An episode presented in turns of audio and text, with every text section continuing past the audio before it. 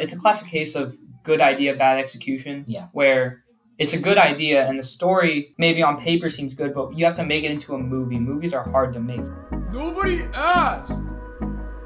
What's up, everyone? Welcome to the very first episode of the Nobody Asked podcast. Today I'm here with a very special guest. His name's Jono Cison. He plays JV basketball, sophomore class president, but that doesn't matter because today we're talking about Star Wars. Yes. Glad to be on the show, dear Dave. The Star Wars idea was taken by George Lucas from a Japanese cowboy movie. They eventually turned it into the saga that is today. It's by far, if you ask most people, one of the biggest movie franchises of all time. Personally, I think Star Wars is great, but Jono, how would you rank the nine saga movies? I believe that Star Wars as a whole, one of the uh, greatest movie franchises of all time. We'll start it off with my top movie. Actually, you know what? I'll do it the opposite way. Yeah. I'll go with my worst movie. That would probably be Episode 2, Attack of the Clones. Mm-hmm. Stereotypically ranked, it's kind of an infamous movie for being George Lucas's movie with bad dialogue, um, not really an interesting plot, and he tried to make a romance film, but it didn't really work out um, with a lot of the Star Wars fans. Probably second up the list, I have to follow that up with The Last Jedi. Personally, didn't really enjoy that movie. It was a very polarizing movie. A lot of their ideas were great, but one of their things were like subverting expectations. I just didn't really like that. For example, when Rey gave Luke his lightsaber at the end of the seventh movie, you would think that Luke would react in kind of an astonished manner, but he kind of just throws the lightsaber away. Sure, that subverts our expectations, but not really what the fan base wants. I don't really like that movie. Um, and then probably rapid fire after that, probably be Phantom Menace. Then I'd have to go with episode nine, episode seven, followed by A New Hope, Empire Strikes Back, and you'll be surprised by this number one pick right here. I actually firmly believe that episode three, Revenge of the Sith, Episode three. correct, a prequel movie. One thing that's amazing about episode three is you really do feel Anakin's turn to the dark side. Um, I think what makes a good movie villain a great villain is that you understand their motives. If you look at any villain in any other story, whether it be Black Panther or any Marvel movie, the great villains are the people who people can relate to and understand. That's what the audience wants. And Anakin, all he really wanted to do was uh, protect his one thing that he loves, which is Padme or his mother. And I believe that episode three, it strongly conveys that. And not only does it convey it, it also conveys it in a manner where you have a great movie packed with action, packed with great action sequences, great dramatic effects, beautiful acting by a lot of the characters like Ian McDiarmid, I believe, who Yeah. played um, Emperor Palpatine. Palpatine. So is Ewan McGregor being Obi Wan. Just by the way, Obi Wan and Th- Best character Yes, in the prequels by far. By far. anthology film coming up. Really excited for that. So yeah, I firmly believe uh, episode three has to be up there. If it's not number one, it's got to be top three. For me, here's my ranking. So number nine, I'm gonna go with episode one, just because of how much I hate Jar Jar Binks. Oh, yeah. I thought the story wasn't all that great with, you know, Anakin being a young boy and the whole part with Naboo really didn't do it for me. And the fact that Jar Jar Binks exists and of his character and his like his goofiness that doesn't make the film funny like it's supposed to, it really didn't do it for me. But next up it might surprise you is actually episode three because for me that episode was just full of terrible acting. Yeah. Like you said, Ian McDiarmid, he did a he did a good job. But for the main characters, Hayden Christensen, Padme, it really didn't do it for Portman. me. Natalie Portman didn't do a very good job.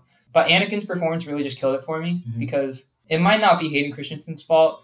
It's just some of the writing and the lines in the movie weren't weren't very good. And personally for me, I just don't like a really sad story where, you know, the villain wins. Just like in Avengers Infinity War Thanos won, I didn't enjoy it, but I look back on it and thought it was a good movie from all the good things I have in that movie. But for this movie, it didn't really do it for me. The next movie I would have would be episode two Attack of the Clones, just because it's not a very well made Yeah. movie. Critics' point of view, it's not it's not the best movie. It got rated second to last out of all the saga movies, episode two with a 56% audience score and a 65% critic score. So for me, the the prequels were really the worst three movies. I think the prequels they have really good flashes of potential that George Lucas. You could see what he was intending to do. Yeah, I agree. It was a real. It was just a. It's a classic case of good idea, bad execution. Yeah. Where it's a good idea and the story maybe on paper seems good, but you have to make it into a movie. Movies are hard to make. You have to you have to have good effects, good you know dialogue, good performances by the actors. And for the prequels, for me, it just didn't it didn't work. Um, so the next movie I would put would be actually Episode Eight. It's no surprise; it's considered by most the worst movie out of the the new trilogy, and that's just because the story was a bit dry. Where it was it was trying too hard to be Episode Five, where you know the Resistance was just on the run and they were trying to escape, and and like for the whole story, it was one it was one main plot line, and the plot line didn't have much significance. With like the whole thing that they would get exterminated, but it wasn't very eventful. The next movie would be Return of the Jedi. I didn't think it was that great. I thought it was better than, you know, the previously mentioned movies, but it wasn't that great. I didn't like the overall like dark tone of it. It didn't feel very Star Wars for me, even with like the final battle in the Death Star and all that. The next movie for me would be The Force Awakens. It's a classic Star Wars story. It's basically a copy of episode 4. J.J. Abrams definitely played it safe because after seeing what George Lucas can do in the prequels, kind of going off own thing with uh, the prequels and kind of ignoring the plot from the original trilogy. J.J. Abrams wanted to play it safe. He wanted to satisfy the fans, and you can definitely tell with The Force Awakens. Because, like, if you look at it scene by scene, like, the entire plot point is pretty It's much the same. same exact thing as A New Hope, which I find is kind of funny. And then um, the next movie I think is Rise of Skywalker. Yeah. You know, with two movies left, you can't you can't leave you can't leave Empire Strikes Back and A New Hope in the dust because they're just they're just great movies. Rise of Skywalker, there's a lot of criticism behind it. I thought it was a great movie. Um, we'll get into the we'll get into the details of that movie later. For at number two, I have Empire Strikes Back. A lot of people would think that Episode Five, Empire Strikes Back, would be the best Star Wars movie. But um, I thought A New Hope was better because you know it's it's the first one. It started it all. Yep. It's like a nostalgia thing. It's not really that like from a film standpoint, it's necessarily better. It's just that it's more of it's a sequel to the first movie that had a full plot where it had a beginning and a conclusion. The Emperor Strikes Back just it was a great movie, but it led into the led into the next one. Yeah. So then that puts A New Hope at number one. So let's talk about the the different Star Wars spin-offs, the movies, Solo, Yeah. Rogue One, Mandalorian. Have you seen the Mandalorian? I have not yet. Oh, you haven't? it's a Um, great show. You should I haven't. I have not convinced my dad yet that Disney Plus is the move. Hey, it's all it's all out now. You can get the free trial. Yeah, I am thinking about the free trial, but I don't trust myself To cancel it canceling in time, on the yeah. last day. Have you seen the Clone Wars, the TV show? Yes, I have seen bits and pieces of each episode. Mhm. I actually believe that it kind of does the prequels a great thing in a sense that I think one thing that George Lucas forgot to do in the prequels kind of go in depth with Anakin and Obi-Wan's relationship. I feel like a lot of times in the original trilogy when they refer back to Anakin Skywalker before he was Darth Vader, Obi-Wan used to say, "Oh, he was such a great friend, you know, he was a great um, person to teach." Um, but when you look back at the prequels, a lot of times what happens is it seems like Anakin's just tolerating him. Like, for example, the infamous line in, in Attack of the Clones Yeah. when he's ranting, Anakin's ranting to Padme Mhm. about how, you know, Obi Wan's holding him back or whatnot. Whereas in the Clone Wars, you actually see a lot of character development and a lot of uh, scenarios where they're both confronted with death, um, both confronted with tasks that are very hard to overcome, but they work together and they actually show friendship, which kind of makes the Anakin's turn to the dark side in episode three not only more convincing, but it also makes it a little more emotional because you do think about all the times that they've had together and when Obi Wan, after he says, yeah, I have the high ground, Yeah. after that great meme, and he has that emotional kind of breakdown in front of Anakin. A lot of the audience can't really relate to that after seeing the prequels, but after seeing a lot of the episodes and their bond displayed in those episodes in the Clone Wars, it really does make you kind of emotionally attached to that relationship, and it kind of makes you sad that it, you know got broken off. Yeah, because you know, for the prequel, it happens over the span of Anakin's pretty much entire Yeah, early life, from when he's just a child to when he grows up and eventually falls to the dark side. But the thing about the Clone Wars is that it shows you everything in between those steps. But the thing about the Clone Wars is that I think for me the best thing about it was the storylines with the clones because the clones in the prequel movies, you know, they're they're just seen as these expendable soldiers. There's millions of them Yeah. that go into battle. The thing you forget about them is that they're actually people, and that in the Clone Wars it's explored a lot between the friendships about the different about the different clones and how you know they call themselves brothers, and that's like a really cool thing where it brings a different side of Star Wars. Where in Star Wars, it's it's a lot of like goofy drama with it's a story about light versus dark. But in the Clone Wars, storylines get a lot more complex, where they deal with a lot more things within their own ranks. Yeah. Okay, finally, we're gonna talk about the new movie Rise of Skywalker. Yeah. From here on out, spoilers. So if you haven't seen the movie, just stop listening right now because you're not gonna like what you're gonna same hear. time, how have you not seen the movie? Yeah, like I mean, no, no, no, no, scratch that. If it's two weeks past the movie's release, I have every right to spoil the movie. yeah, Jar Jar Binks dies. Yeah. Jar Jar Binks is actually Emperor Palpatine, and he comes back, and he just dies like immediately. Yeah, it's kind of sad. I almost cried in the theater. Okay, so out of out of ten, what would you give it?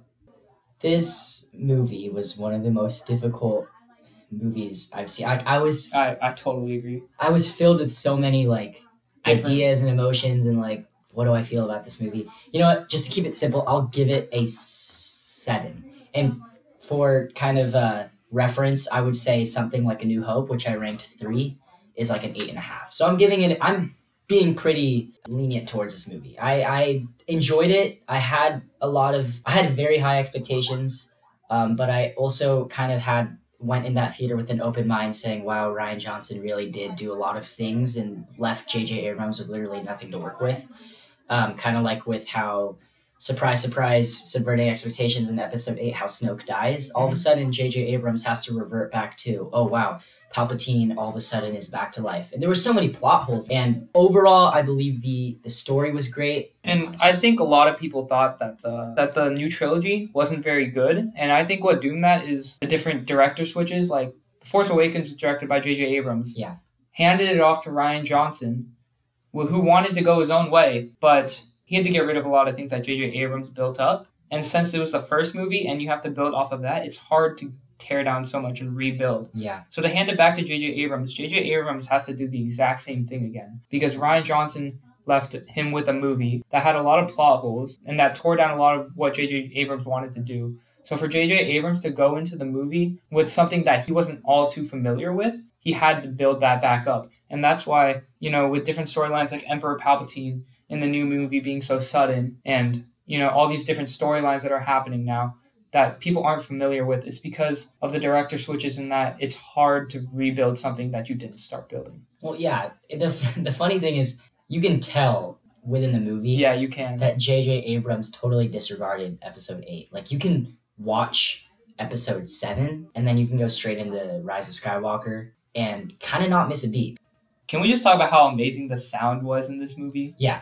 With something like a plot device like the force Yeah. you know how they were they were communicating with each other through the force in different places at the same time That was great. the way they were doing that through visuals and like camera angles and stuff was insane. Like the way Rey, at the final battle, Rey dropped the lightsaber, she put it behind her head, it disappeared. Kylo had it. Yeah. I think the way that they just played with the camera angles and stuff, I thought that was amazing. And the way that the the audio worked when they were talking to each other through the force, they had like some echo and they, they like muted the sounds behind them. I thought that was really cool. Yeah.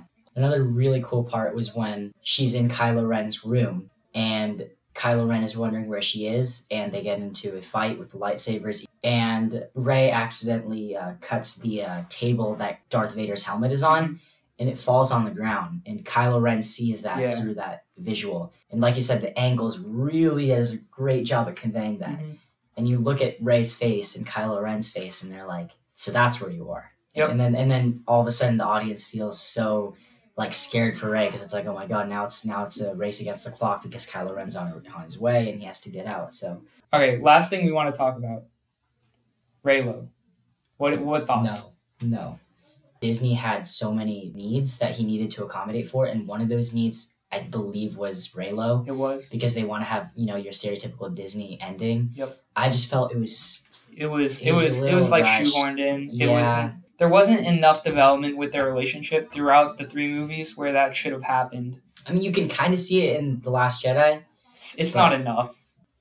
Yeah, we're gonna wrap it up here. Um, Yeah, it was great talking Star Wars just like we did back in seventh grade. I actually have never talked to somebody about what I thought about the movie. Like I've kind of thought about it, but I haven't talked to somebody about it. So it was great Mhm. doing that with you. Well, everybody, thanks so much for listening. This is David Sue from Scott Center. Nobody asked.